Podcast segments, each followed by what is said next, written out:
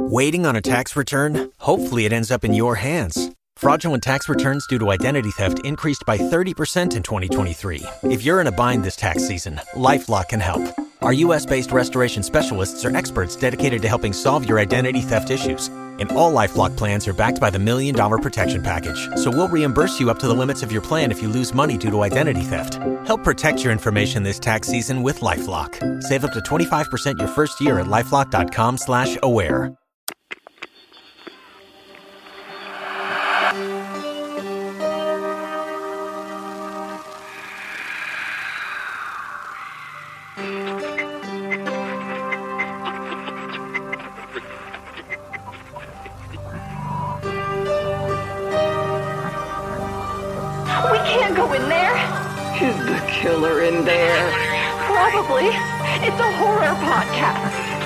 Going to frighten and disturb us. We're doing this at our own risk. Ready? Ready for the dark tales when we dare not close our eyes. Brace yourself for the No Sleep Podcast.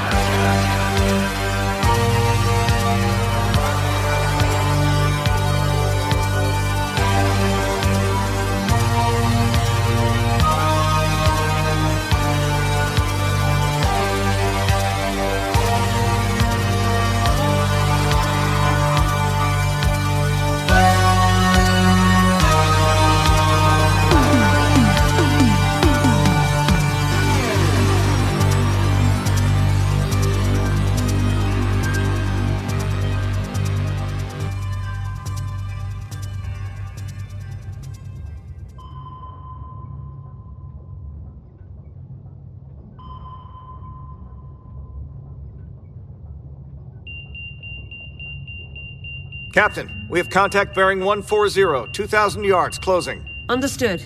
Rig for silent running. I said hush, Lady Chatterley, you mutinous future lamb shank. That was unpleasantly close. And massive. Who the hell has something that big in play out here? In these waters, I haven't the foggiest. It's. Oh, my stars and garters. All ahead two thirds. Did something just eat the. I need your attention on your station, Graham. Aye. Right, uh, we have two contacts, 800 yards, both still. 1,000 yards. Wait, contact lost. Uh, one contact remains, now closing. All ahead full. Contact still closing. What is this thing? I don't know. But I don't think we can outswim it. You're not wrong. Contact gaining. Damn it, don't we have any non narrative weaponry aboard? No, just the targeting beacons. Or long range direct story missile. It's all we're licensed for. 600 yards. Stand by for battle surface. Captain? You heard me. Programming SOS message for immediate delivery. We'll just have to hope that someone is listening. Ready, one? Fire one. Now, let's get out there and lambast this Leviathan the old fashioned way until help arrives. Aye, Captain.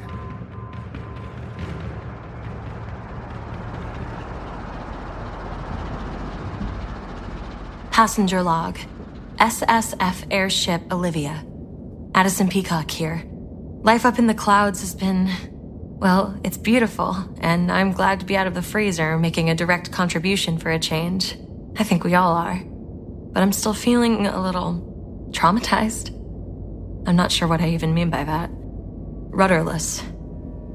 Trying to adjust. It's not just the steadily increasing pace of life without cryogenic interference, it's like this dreary, dark cloud that follows us all. Some secret pain we've locked away, even from ourselves. Losing Peter didn't help morale. A week or so after the touring team returned in 2018, something happened at the compound. David told us that Peter came up to the office, I guess, upset about the hosting gig. We were never quite sure. Apparently, it came to blows. The whole signs of struggle thing. It was bad. David had to subdue him. It still makes me shiver the way he told us about it all so mournfully, blood still clinging to his shirt sleeves. I guess we were all really involved in our serial. We didn't even hear him dragging the burlap sack of unconscious actor past the media room. David maintains that he took Peter for treatment, that he's going to make a full recovery, that he'll be back any day now. He's been saying that for over a year. We haven't heard from Peter, apart from the old files he left behind. Ghosts in the machine. We're not really sure what happened. David seemed heartbroken, like he was suffocating on the thin air of secrecy. But he asked us all for our blind trust, and we gladly gave it. Over the next few months, David's mood became increasingly dark, unpredictable. He was suffering. We all were. He began letting all of us out of cryo storage slowly, safely, explained that he was only trying to protect us and never intended for us to feel like prisoners cooped up in some dungeon. We all suddenly had the freedom to plan our lives, to spread out around the compound. We've expanded, specialized. For the ones who've stayed, it's a community now, a home. But another emotional uppercut was incoming. James. He fell ill. Kinda lost it. Locked himself inside the data center, listening to the archives at full volume, screaming past the din, tearing at his clothes. Trapped outside, we could only watch as he finally walked, arms outstretched into the mainframe itself, and we only found ashes after. It was horrible. Targeting beacons have been successfully deployed across the last frontier. Oh, sorry. I didn't know you were recording. No, it's totally fine. I was just. I can do this later. Let me turn it off here. There we go. It's off. Sorry, what were you saying? Olivia just fired the final volley of guidance beacons. Alaska is covered. We're en route back to headquarters. Have you eaten? Oh, no, just tea. Please come sit. Let's see. We have cheese, olives, honey, jam. Hmm, the fresh bread from yesterday. Fruit. I could make you some eggs. Um, toast would be wonderful. Maybe a mango? I'll grab the butter. Toast, mango, coming right up. I am sorry to intrude. That sounded like a difficult subject. No, you're fine. It's just life. Now, that is a difficult subject. Huh. Still, I'm grateful to see someone's trying to put it into words. That's more than I've been able to do in a long while. We'll get there. We all will. I'm sorry, where are my manners? Olivia? Would you like to join us for breakfast? I did not want to impose, but I must confess, it is my favorite meal of the day. By all means, pull up a chair. Ha ha, thank you. I am grateful that you both decided to volunteer for this mission. It would have been possible, perhaps even more efficient, without human escort, but I would not have enjoyed it. I agree. Superfluous human escort and breakfast mangoes from now on. Here, here. Gah. I am not awake enough for this. Olivia? Scanning. It is one of ours, a narrative projectile, decoding message for playback. Holy hell, help us! Triangulating origin point. I have their location. Suit up, Peacock. Sounds like we have another difficult subject headed our way. Such is life. Hey, thanks for breakfast, you two. Likewise. Approaching SNF Chartreuse. Preliminary scans indicate that some form of metallic squid is attempting to hug the vessel to death. Sorry, that can't be right. Running self diagnostic. Huh. All systems normal. well, I guess we have a squid to skewer. Chartreuse calling overhead airship. Olivia, is that you? Yes, Captain. Glad to hear you're still alive down there. Glad you could join us. and not a moment too soon. Understood. Persist if possible. Assessing situation. Channel muted. I cannot open fire without risking injury to our own. Concurrently, the structural integrity of the vessel has been compromised. We have a matter of minutes. May I suggest an abseil? Clifton? All set? Double check for me. Please? Sure. Opening rear door.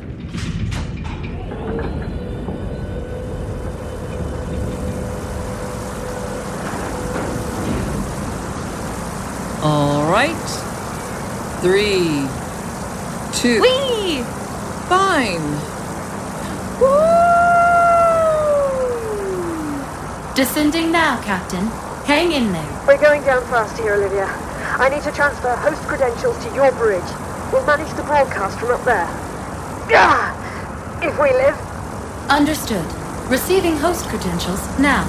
Broadcast relay online. Accessing directory structure tour 2019. Team, team, team. Introductory sequence GXJBP. Hello, dear listeners. This is the No Sleep Podcast, and these are Neuroses bar graphs. As you can see, levels of excessive worry, profound feelings of despair, and of course, malingering are at an all time high. This is not a coincidence. I think you know that somewhere deep within yourself. Things have been difficult lately, more so than normal, and often more so than you've known how to handle. I feel it too. The entirety of your mind screaming so loud and long that you're unable to form another thought. The dark tendrils of sorrow ever present in the periphery of your emotional vision. You are not imagining things. So, thank you for joining me, despite the many dangers, and agreeing to once more uncork your imagination to let the dark cordial of your consciousness pour forth, engulf you, carry you downstream, destination unknown. If you are able to relax, please do so. I will attempt to contain my envy. Let us proceed. In our first tale, two brothers walk into the woods, but only one comes out, refusing to speak about what transpired. Written by Scott Weisser and performed by Nikolle Doolin, Mike DelGaudio, Erika Sanderson, and Elie Hirschman. With so little to go on, it's no wonder they still haven't found Stevie.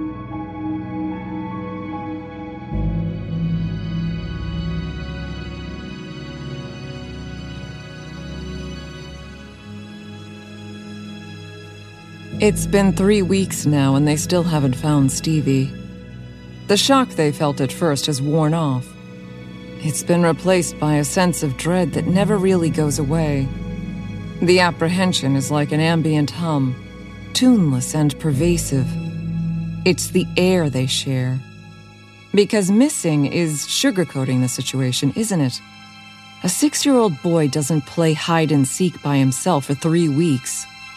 The woods where he disappeared has neither pond nor river to lure a child to an untimely death. There are no sinkholes or caves. There were no signs of a struggle, no blood or torn scraps of clothing, no freshly turned earth. There was no Stevie. The woods cover many acres. The volunteers turned up by the dozens. They searched for hours. They would have found him. The volunteers who took part in the search effort were mostly friends and neighbors. Though friends and neighbors is a waste of words around here. People use them interchangeably and sincerely. When they talk about what happened to Stevie, what must have happened, they quietly share the hope that it was someone just passing through. The alternative is too terrible to consider. There has been talk about Tommy, of course. How could there not be? Tommy and Stevie were seen walking into the woods hand in hand. Only Tommy walked out. So, yes, people talk. But not within earshot of Greg and Cheryl, the boy's father and mother. Tommy and Stevie just a little more than a year apart in age. Well, we liked the first one so much. It was a joke Craig used to make, back when there was anything to laugh about. In those better days, Cheryl said that when Stevie was born, Tommy got a little brother and best friend at the same time. She wasn't exaggerating. Tommy and Stevie were each other's preferred playmate and pal. They liked the same books, food, games, and TV shows. They shared everything without quarrel, even their imaginary friend, Charlie. Perfectly harmless and pretty common at that age, said the school counselor when the boys' folks quizzed her about invisible companions. Cheryl had been the one to suggest meeting with the counselor. Greg hadn't been worried at all. Hey, you know, I had an imaginary buddy when I was little, too. Greg, actually, was the first grown up to learn that Charlie was in the house. He loved to stand outside the boys' room and listen to their chatter. One night he heard them talking, but not to each other. Each boy would ask a question Who are you? Where are you from? And then wait quietly for an answer. Their father spied on them the following night, too.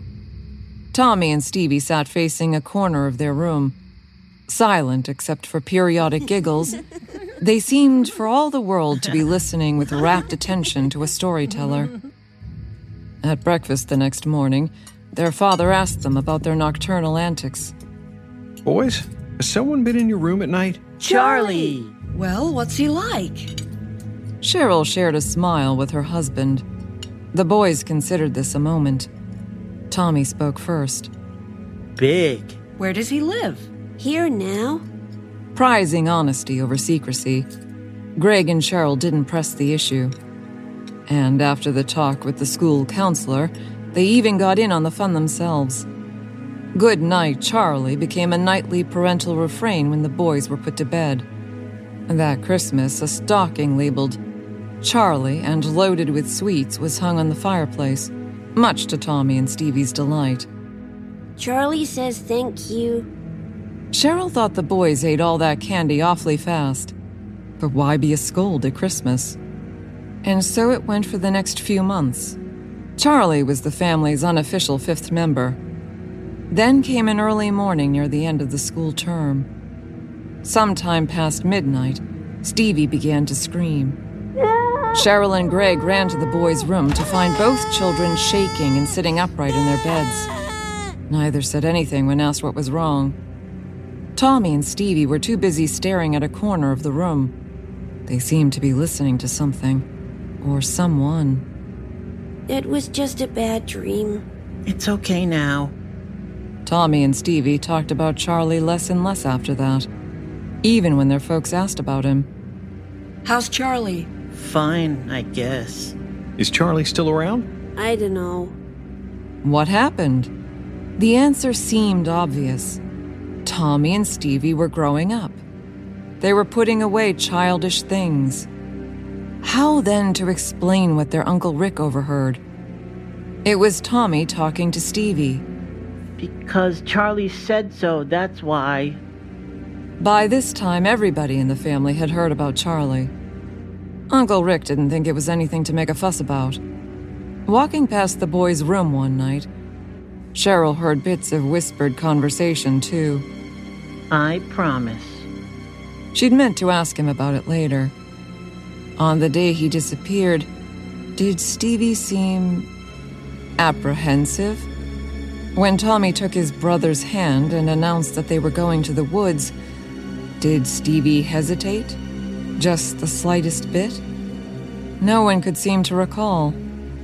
The woods are barely a quarter mile from the boys' home, and familiar stomping grounds for generations of the town's children to play. Cheryl told the boys to be back by supper time. When they didn't come home, she went looking. She was the one who saw an ashen faced Tommy emerge from the woods alone. Tommy was mute in response to the increasingly urgent questioning from his parents and the police. Where was Stevie? What happened to Stevie? Tommy spoke not a word until the fifth day after the disappearance. He's gone now. The investigators wanted to know where. Not here. The boy has been silent ever since. His parents are beginning to wonder if they lost two sons that day in the woods.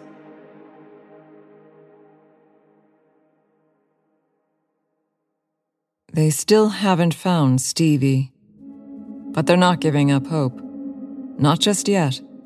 The police feel that Tommy must know something he's not telling.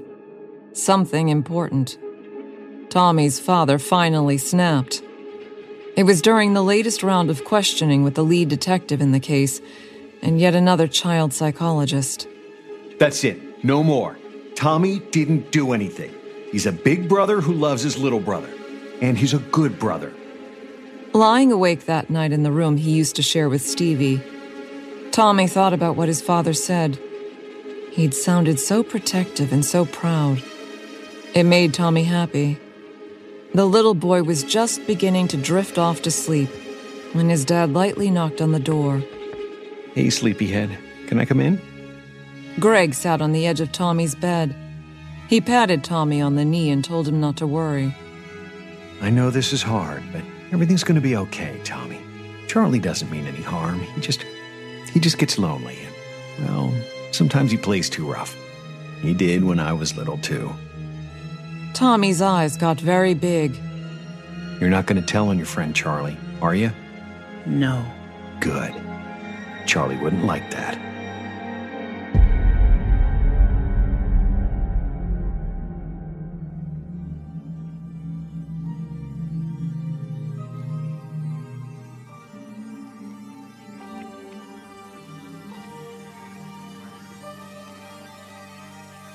In our second tale, a sheriff and his deputy interrogate a young woman regarding a series of murders that took place in New Orleans during Mardi Gras.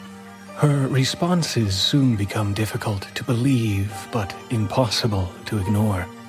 Written by M.J. Mars and performed by Mike DelGaudio, Dan Zappulla, and Addison Peacock. Just what is it that could possibly be better than Mardi Gras.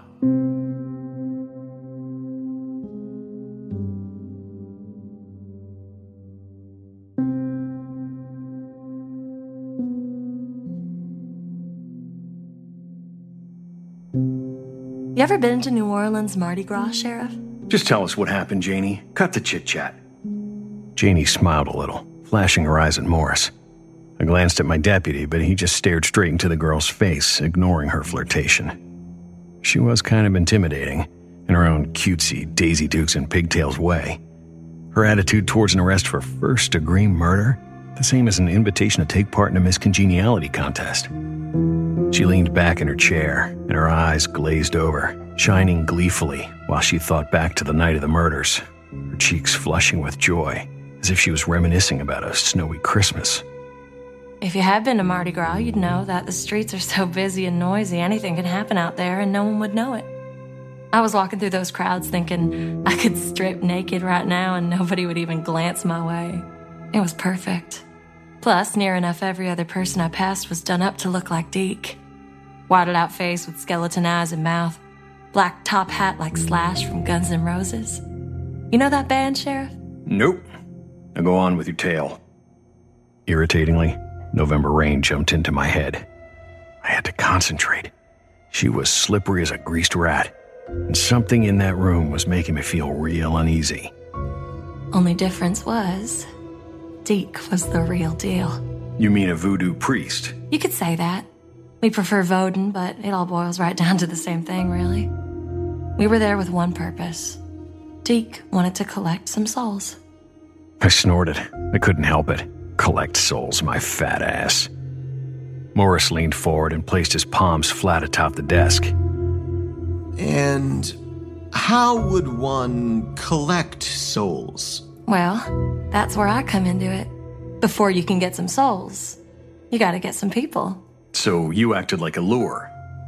The girl nodded, her braids bouncing jauntily. First one I found was covered in beads and liquor. Almost passed out on the ground she was. I made a show of picking her up and trying to find her friends, but really I was seeing if they had all just gone off and deserted her, or if they were just waiting nearby. When nobody claimed her, I did. Well, Deke did, really. Explain to me what you did. I told her I was taking her to my place for a coffee and a sleep, you know? Sober her up a little.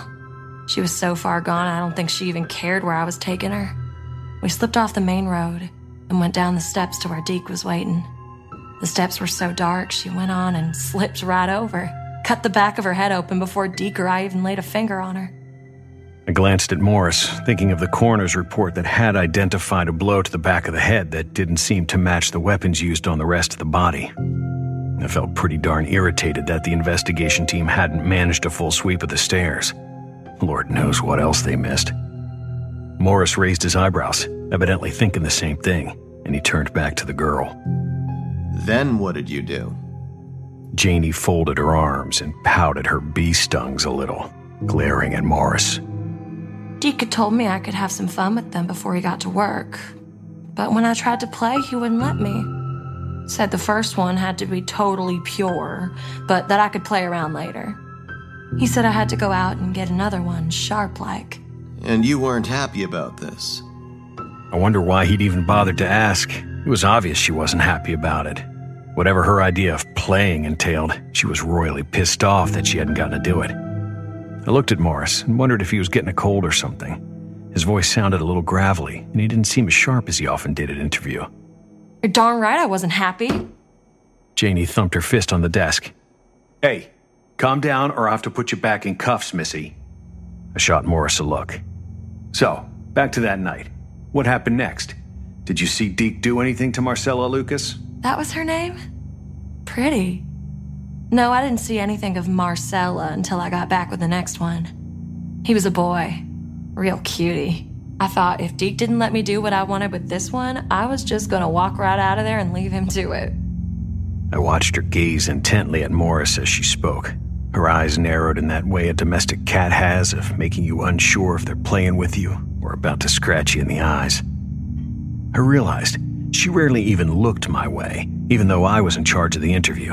I felt a little annoyed. Morris was a good looking boy. Anyone without cataracts could work that one out. But I wanted her full attention. I was running the show. So, what did you do?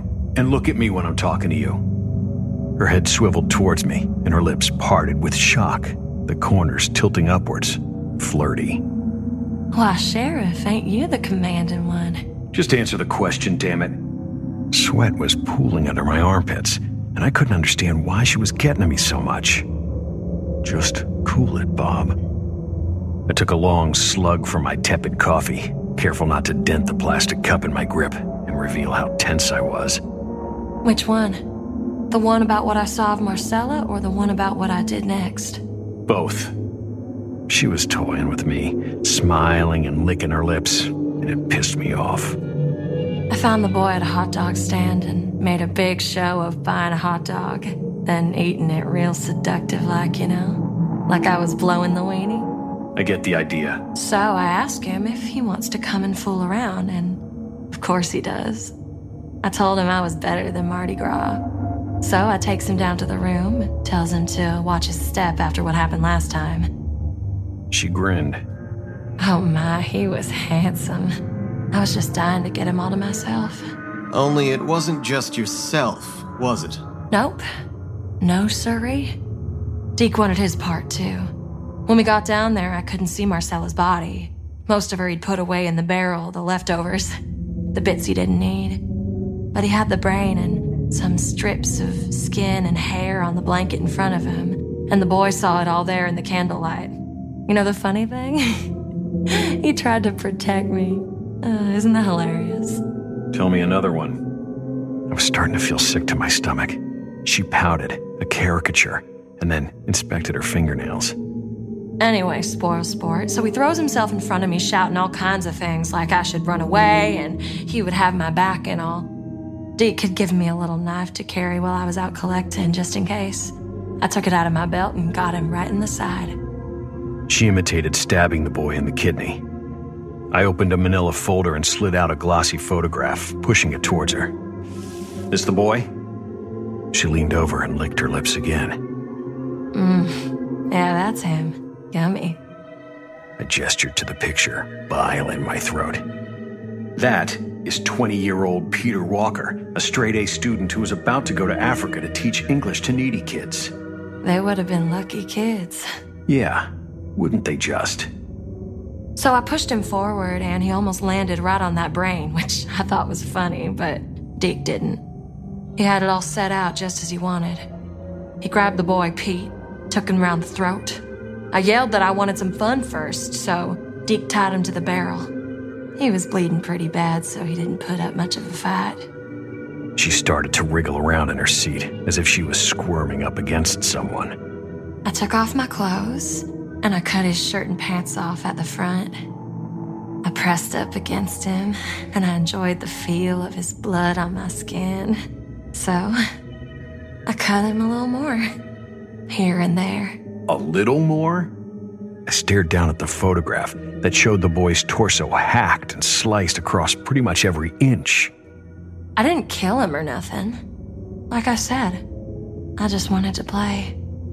She looks down at the photograph with desire in her eyes, as if it were the boy's finest prom portrait.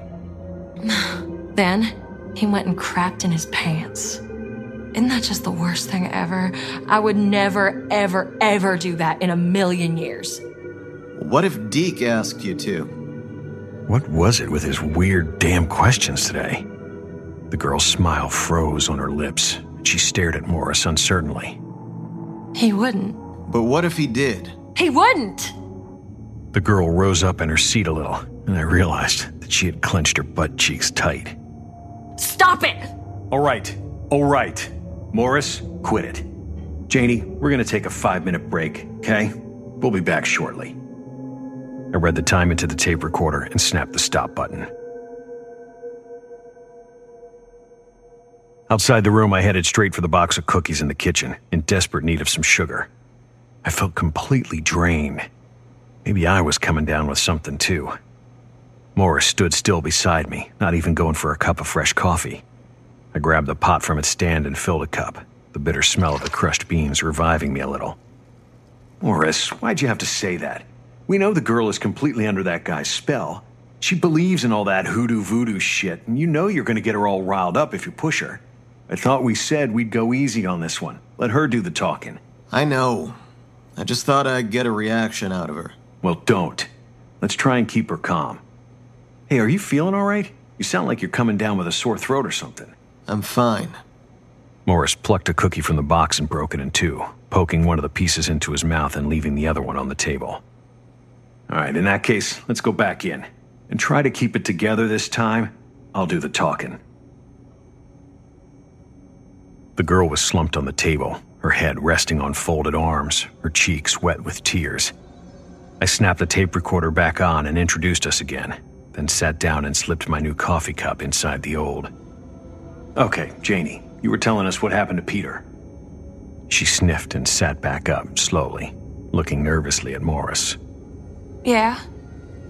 Deke grabbed him and cut off some of his hair. He put it in a jar. Then he drilled a hole in his head. Using this drill? I slid another photo from the envelope. The drill bit was crusted brown with blood, a tag on the handle marking it with a D. Yeah, I think that's it. Why did he do that? She glanced at me, uncertainty clouding her eyes for the first time. It's something to do with the soul. I'm not sure. He won't teach me yet. She looked at Morris then, and her expression was one of hurt. He must have really gotten to her with that crapping her pants comment. So you don't partake in the, uh, rituals? Not really. He helped me make an amulet once. I used my daddy's blood and hair to keep him away from me. I didn't want to take that any further, but Morris leaned forward. And did it work? She smiled, sure of herself once more. He died. It worked. you helped Deke find one more victim that night, didn't you? Will you tell me about that one? Last one was a girl I knew from school. She trusted me.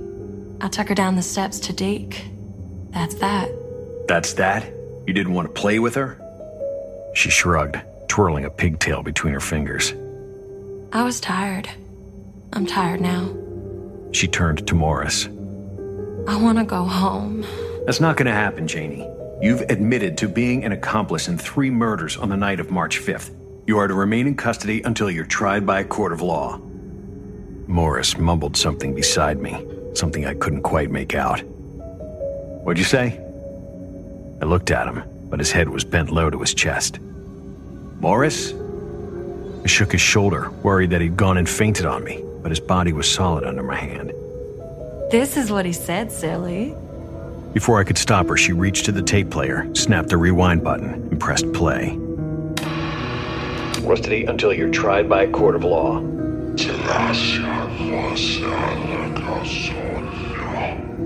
I was certain the voice did not belong to Morris, and a cold shiver shot like an iced ferret down my spine. I spun from my chair and staggered backwards, staring at Morris as he rose slowly to stand. When he turned to me, his features were molding, changing, his sharp nose spreading across his face, his cheeks filling out, his eyes darkening, black circles forming around them as the rest of his skin paled.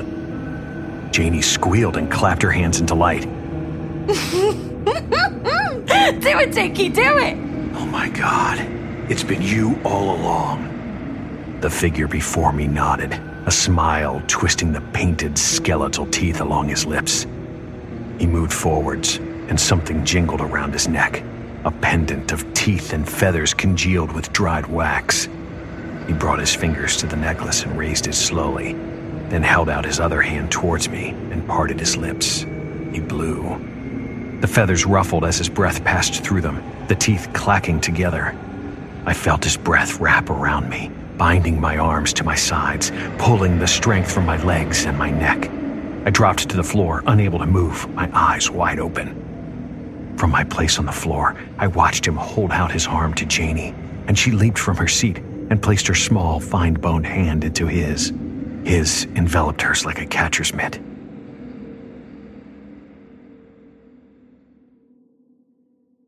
It was a long time before anyone found me.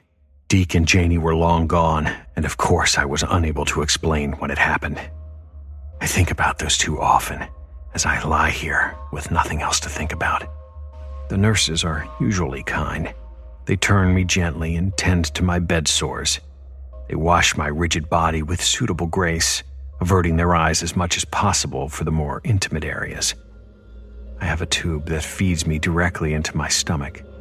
They can't brush my teeth as my mouth is clenched tight shut. I can taste them rotting away. I once read somewhere that if you don't believe in voodoo, then the power is broken, that it can't hurt you. How can I not believe after what I've seen? So I lie here and I wait. Sometimes I think I can hear him coming back from my soul.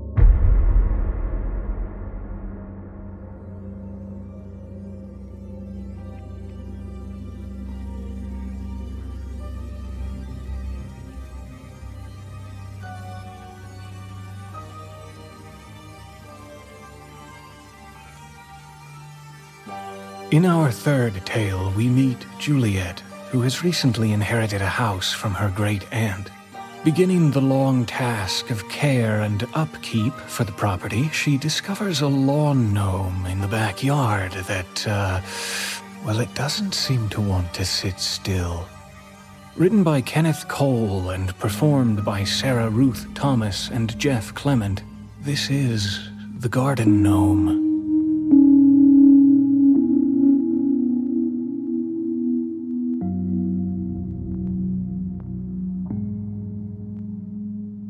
I stood on the sidewalk, hands on my hips, and stared at the house. How depressing. My Aunt Camilla had passed away just three short months ago. An aneurysm or stroke is what the doctors had said. Camilla had been in her 90s and a spinster. With no husband or children, the probate court had informed me that I was the nearest living relative and had therefore been awarded my aunt's estate.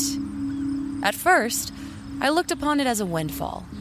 I had hardly even known my aunt, actually, my great aunt, and could count the number of times I had visited with her on one hand. I sadly realized how lonely the old woman's life must have been. Even her closest relative was almost a stranger. Each time I showed up, she would hug me, call me her little Juliet, and ask when I would find my Romeo. I tried to put that feeling behind me when I drove to the small New England town where my new home was located. I tried to avoid thinking about the point that I was, in fact, not much different from Camilla. My Romeo seemed to have missed the memo. I am an only child. my parents are long since passed on, and I have no real friends to speak of. At the age of 52, I was resolved to the fact that I would be a spinster myself. I had been living on Social Security income ever since an auto accident in my 30s and had a small apartment that I could barely afford. It was for this reason that I had decided to pack up my few belongings and move into the old house. Looking at the house from the outside, I could see that I had a lot of work ahead of me. In addition to a thorough cleaning inside and sorting through all my aunt's possessions, the yard needed some serious tender loving care. The lawn had grown so tall that it had gone to seed, and it was riddled with weeds. A row of five things that might have once been considered shrubs were so overgrown that they about covered the house's front porch. The wrought iron railings of the porch that did manage to peek through the bare spots were wrapped in dead remnants of ivy. I rubbed the back of my neck in anticipation of the coming pain. Ah, well, it's not like I don't have time. Hey, free house, right? The first thing that had to go, though, was the ugly old garden gnome that was poking its disturbing head up from the tall grass. It was male, bearded, wearing a red hat and smoking a pipe. I had never been a fan of lawn ornaments, especially gnomes. They were so tacky. This one, though, was especially disturbing. Its glazing was faded and crackled, leaving the face looking jaundiced and wrinkled as if it had once been an actual living creature that had died and was rotting away. Yep, that thing has to go. First things first, though, I don't even own a lawnmower. A week had gone by, and I had all but forgotten about the gnome. I had visited the local hardware store and bought the first pair of hedge trimmers I had ever owned. A man would be stopping by later in the day with a lawnmower he had for sale on Craigslist.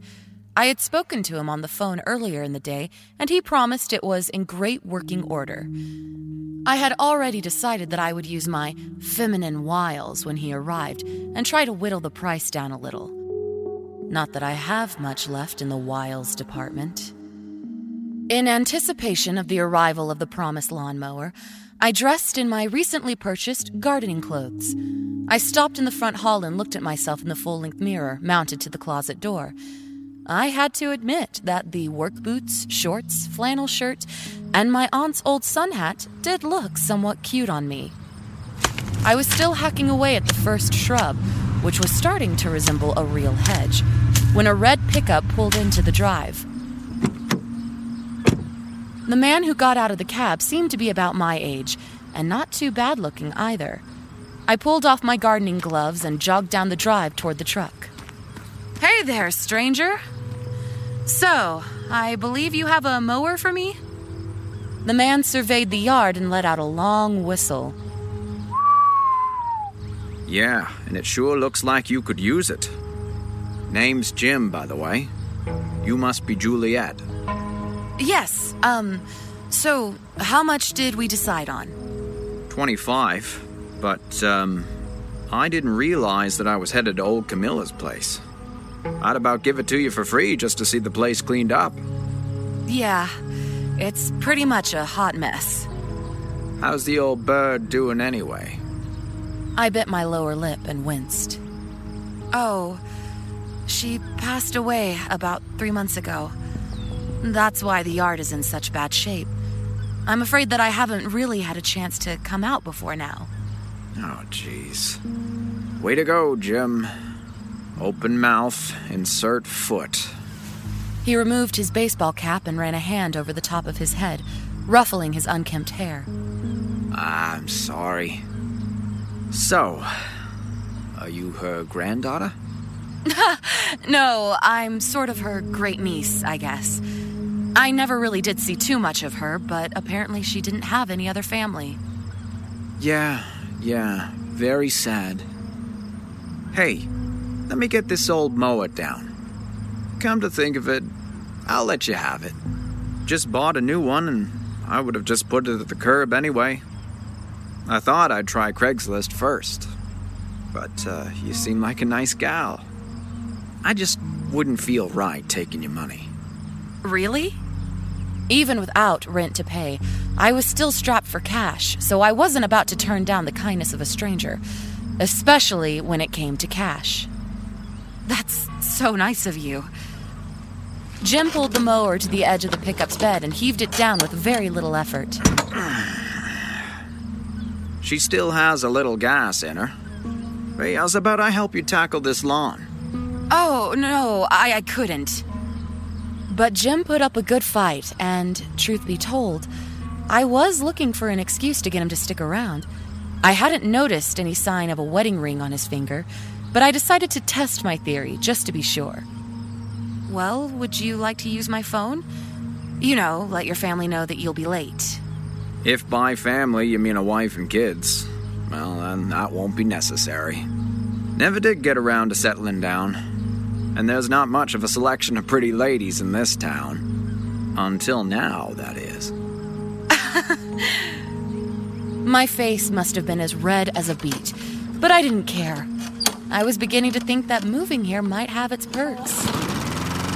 I returned my attention to the hedges while Jim started up the mower and began pushing it through the tall grass. It cut out on him several times as he got into the thicker stuff. I was glad I hadn't resisted his offer too heartily. With my neck pain, taming this jungle would have been impossible. When Jim was about halfway through the front lawn, I stood and yelled out to him Hey, Jim! I'm going in to get us some lemonade. Be right back. Jim stopped but didn't turn off the mower. He just smiled and waved back, mouthing the word okay. As I stood in the kitchen, I stared out the window over the sink and regarded the backyard. It would need as much work as the front, possibly more. I was certain that I could get Jim to volunteer to help. The thought excited me. I had just finished pouring out the second glass of fresh lemonade when I heard the mower stop. I was pretty sure that Jim hadn't finished mowing the lawn yet, so I assumed that he must have run out of gas or hit another rough patch of grass too heavy for the old mower to make it through. Holding one frosty glass in each hand, I made my way through the living room and pushed open the screen door with my hip. I stood on the porch and looked out to see Jim, standing motionless and staring at the ground with a blank look in his eyes. As I approached him, I noticed that he was standing directly in front of the ugly old gnome and gazing as if he were entranced by the malice in its eyes. It's pretty ugly, isn't it? Gah, I didn't see you coming. It is ugly, though, don't you think? Um, it, it might actually be considered handsome in a way. He spoke as if he did not wish to offend the statue. His attention began to drift back to the gnome again, but he caught himself and turned away to face me. You know, it seems like everyone in town has one of these little guys. But I never noticed one in Camilla's yard before. Yeah, well, I'm not surprised, given how tall the grass was. No, even when Camilla was living here and having the lawn mowed by the neighborhood kids, I never saw it. I would have noticed. I know a little something about gnomes, you know. You might say that I'm even a collector of sorts. I groaned internally. I began to question my thoughts of inviting Jim to stay for dinner that evening. Well, you can have it if you want. I plan to get rid of it as soon as possible. You can't! I mean, I couldn't take him. It wouldn't be right. It's very unlucky. Really? Enlighten me, gnome man. Jim removed his hat, almost reverently, and stared at the gnome as he spoke. Well, gnomes are a class of legendary creatures originating in Europe, which could take on several meanings. Most generally, though, they refer to very small people, usually men, that live in dark places, especially underground, deep in the forest, or more recently in gardens. Most European ethnic groups have their own gnome legends with local variations. Uh, despite all the varying forms, gnomes all possess the common attribute of being able to move through the earth as easily as we move atop it. Some gnomes help plants and animals, some help humans, some reclusive ones stay underground, perhaps hoarding treasure. By now, my eyes had begun glazing over, but I was trying to keep up my end of the conversation. Hmm. And which type is this little guy? Well, out in the open like this, I'd guess that he's one of those mischievous ones. The sort that plays pranks or even causes harm to humans. Now I stared into his eyes defiantly, but still with a sort of playfulness. Well, great. That's it then. It goes in the trash tomorrow. No! Please, just leave it where it is. It's probably quite valuable, you know. Most of the people around here have those cheap hardware store gnomes made of resin or plastic, you know? But not this guy. Jim stooped lower to look at the gnome, almost affectionately. This guy is definitely terracotta, and old at that. The artist sculpts a model and then casts a mold around it. Once the mold sets, it's removed, reassembled, and then thin, runny clay is poured in. He allows the clay to set against the mold's inner walls for a bit, and then he pours out the excess. So he's hollow? Well, maybe. Unless there's a real gnome inside? I friskily punched him in the arm. Enough! Or he definitely goes in the trash. We drank our lemonade and resumed work on the yard. A few more passes with the mower, a couple more stops for lemonade, and we stood in the driveway admiring our work. We agreed that it wasn't too bad for the first day, and Jim offered to return the next day to tackle the backyard. Oh, you really don't need to. Nope, I started the project. Now I want to see it through. That's the way my daddy raised me. I offered to cook dinner, but Jim begged off, saying that all he needed after that day's work was a hot shower and a soft bed. I paused to wonder if that had a double meaning, but shook off the thought as wishful thinking. So we exchanged phone numbers, agreed on getting back to work in the morning, and parted ways. I chased him back to his truck, though, and gave him a quick peck on the cheek. I couldn't believe how bold I was acting. You're staying for dinner tomorrow, though. I won't take no for an answer. By the time I finished up with my own hot shower, it was dark outside. I toweled my hair dry and put on a robe. Stepping into the kitchen, intending to make dinner, I stopped at the rear window to check out the backyard and come up with a preliminary plan of attack. That was when I noticed a pointy, faded red hat sticking up from the tall grass. I immediately ran to the back door, flipped on the jelly jar light, and stepped out onto the rear porch. Sure enough, there was another gnome, identical to the one in the front yard. I was surprised that I hadn't noticed it earlier. Confused, I walked back through the house and out onto the front porch. The gnome that had been there was gone. I realized that the one in the backyard must have been the one previously out front. What the hell? Muddle headed, I again ran back through the house to the rear porch to examine the gnome in the backyard, just to be certain. When I got back out, it was gone. I ducked inside the door and slipped on my tennis shoes, then went back out for a closer look. Five minutes of walking back and forth through the tall grass turned up no sign of the gnome. After standing still for a minute, thoroughly baffled, I went back inside, locked the door, and turned off the light. As I did the same at the front door, I could swear that I saw the pointy hat sticking up from behind the hedge. I briefly considered stepping outside again, but decided against it when a chill ran up my spine. Too tired to deal with this shit. I locked up, returned to the kitchen, and made a light meal. After a little television, I turned in early. I drifted off to sleep, looking forward to another day of demanding work with Jim's help. I told Jim all about the gnome the next morning. He told me about the pastime of gnoming. Kids would cruise around town, stealing lawn ornaments from people's yards and moving them around, sometimes taking them from one yard and placing them in another. It was a nationwide fad. In some extreme cases, kids would steal a gnome and travel around, texting pictures of the gnome in various locations, sometimes across the country, to the original owner or posting them on websites. It was annoying, illegal in some cases, but mostly harmless. Well, another reason that I don't want it in my yard. Maybe the next time the kids take it, they won't return it. I'm telling you, Juliet, it's bad luck. You're better off just leaving him be. Now you're creeping me out. Stop calling it a he. As if the terracotta gnome itself wasn't creepy enough, Jim went on to tell me about so called real gnomes. He said that gnomes consist of several distinct types. The most common is the forest gnome, who rarely encounters man.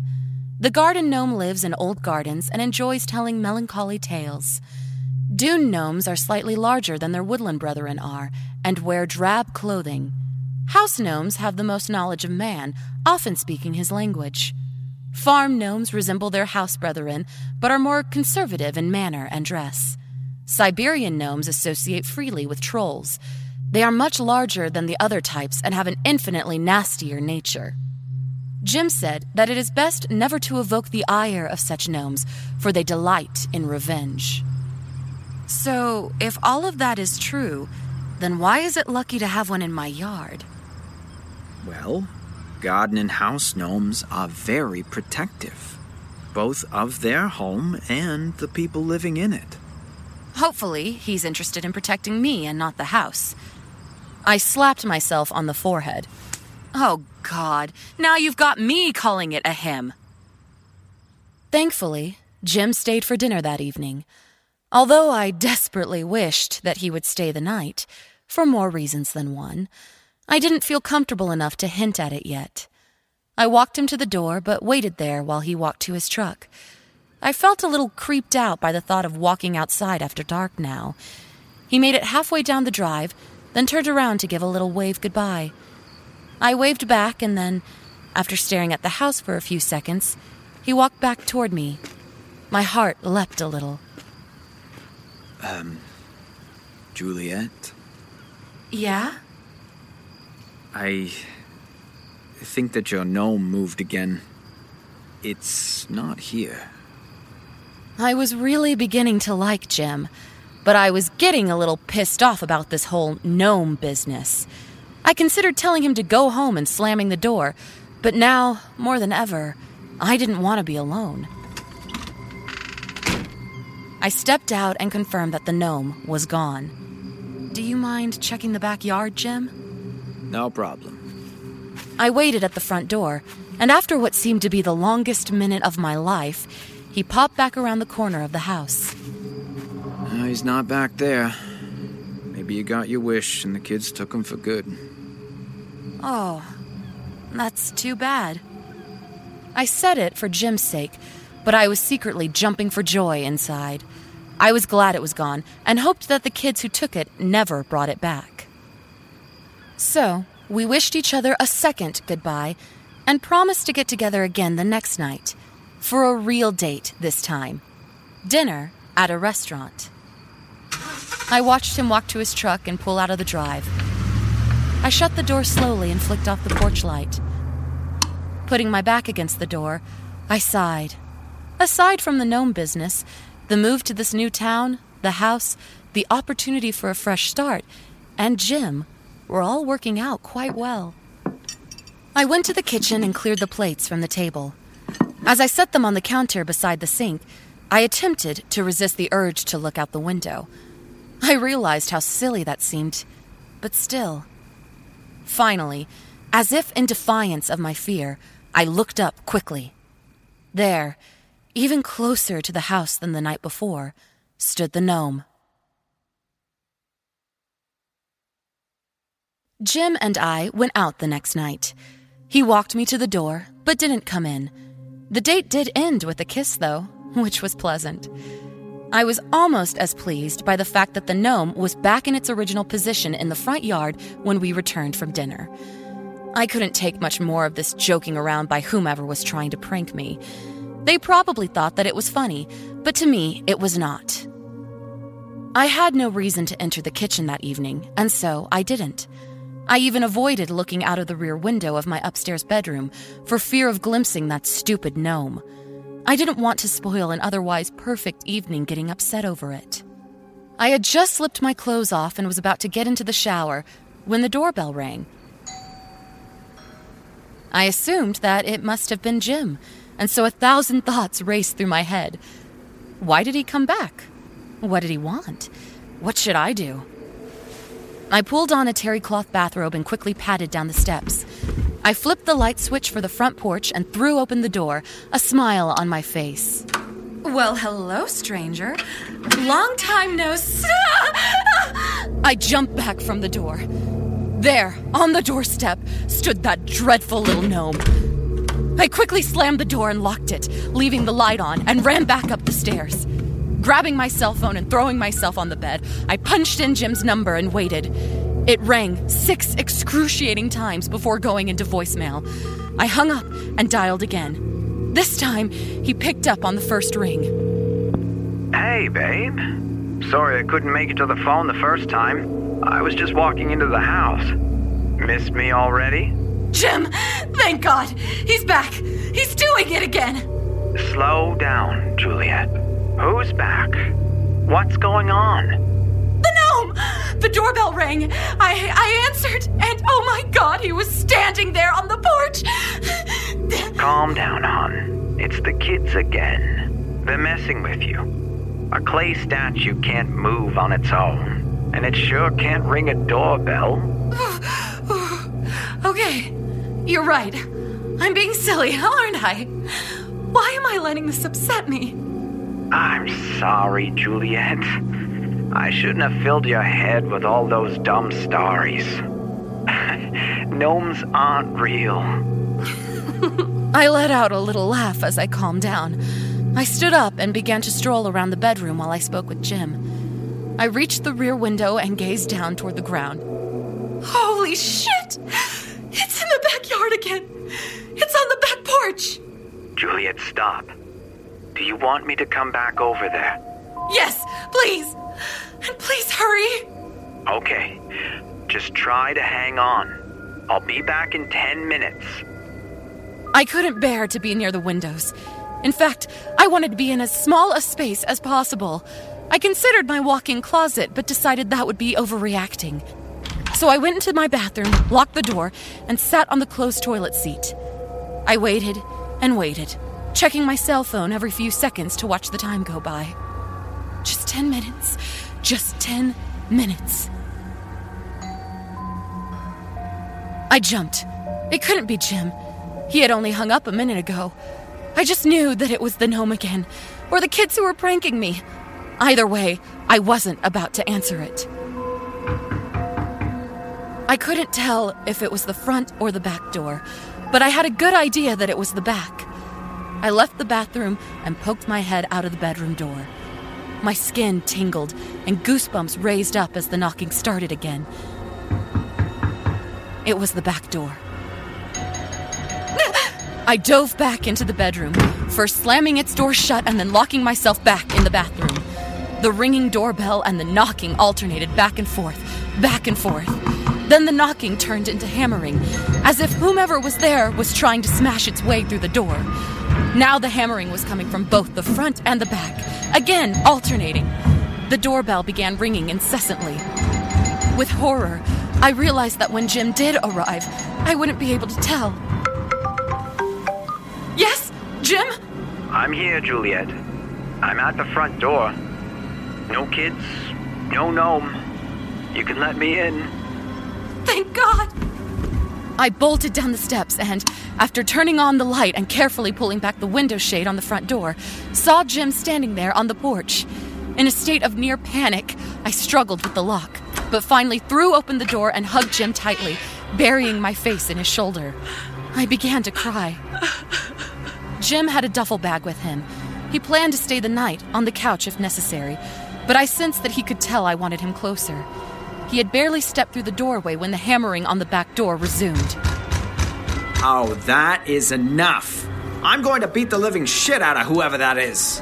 He charged toward the back door and yanked it open. Who the hell? There was no one there. We simultaneously realized that we had failed to shut the front door. He was the first to enter the living room, but I was just behind him. My hands flew to my mouth as soon as I came into the room. The gnome was standing there in the middle of the living room floor, a trail of dirt leading from the doorstep to its current position on the carpet. Jim lunged for the statue and picked it up with both hands. The way he picked it up, I could tell that it was heavier than he had imagined. He made for the door and ran out into the driveway. I followed a few steps behind. Screw bad luck! We're through with this thing! He threw the gnome onto the concrete drive with all the force that he could muster. On impact, it shattered into pieces, sending bits skittering across the driveway. Staring down at the aftermath in the cold light of the moon, we were aghast. Our breath caught in our throats, and we were barely even capable of making a sound. Mixed in among the broken shards of terracotta, there were the remains of a tiny, humanoid skeleton.